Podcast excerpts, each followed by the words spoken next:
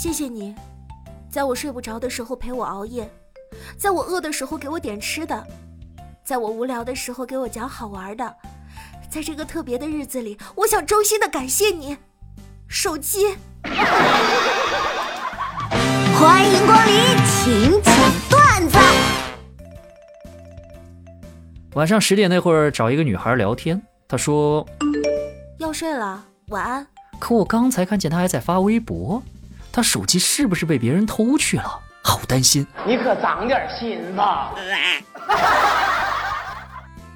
周末回家，姐姐和姐夫突然敲门，两人都面色不善的样子。我姐进屋就问：“咱爸咱妈呢？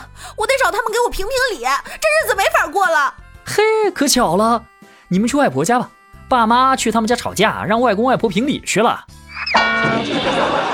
我操！哎呀，防不胜防啊！昨晚路边停车等人，有个脑袋探到窗边。走吗？我心想，我又不是来拉客的黑车，于是硬气的说不走。过了一会儿，他递进来一张罚单。你大爷！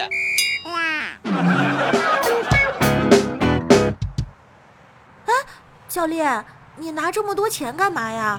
今天咱不练车啦。你这样，我把钱退给你，你去隔壁驾校报名，去折磨他们去。我太难了。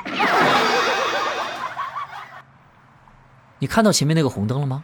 啊，看到了，教练。看到了还不停车，是等着我去给你关了吗？多傻，多傻！教练，谢谢您这两年的教导，我终于拿到驾照了。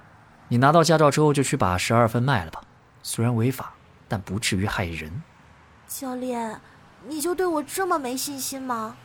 那你家里要是条件允许的话，给你买条路也行。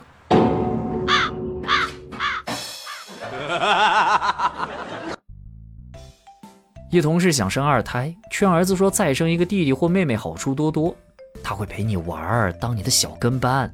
结果儿子冷静的反问：“零食会被分一半这件事，你们怎么不说？”哎，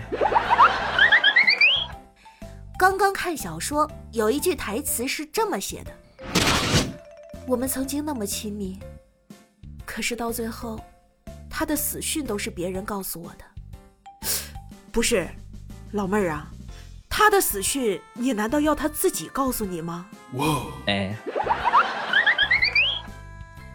从外国论坛上看到的，翻译过来就是中国的孔子曾经说过，真正厉害的人，你站在江边上，你仇家的一具具尸体就会顺着水流飘过来。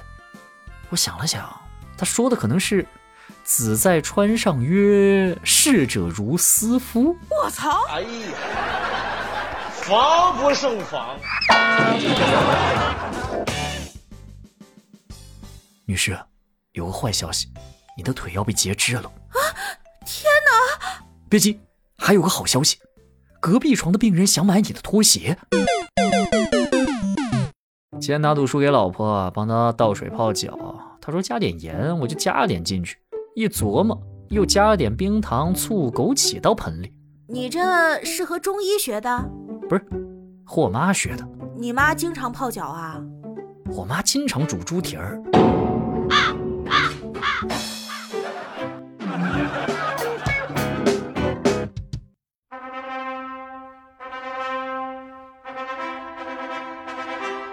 这位新郎，你确定要娶新娘为妻，忍受以后跟哥们儿吃饭时从裤衩子里、鞋垫子里掏出私房钱的尴尬和臭味吗？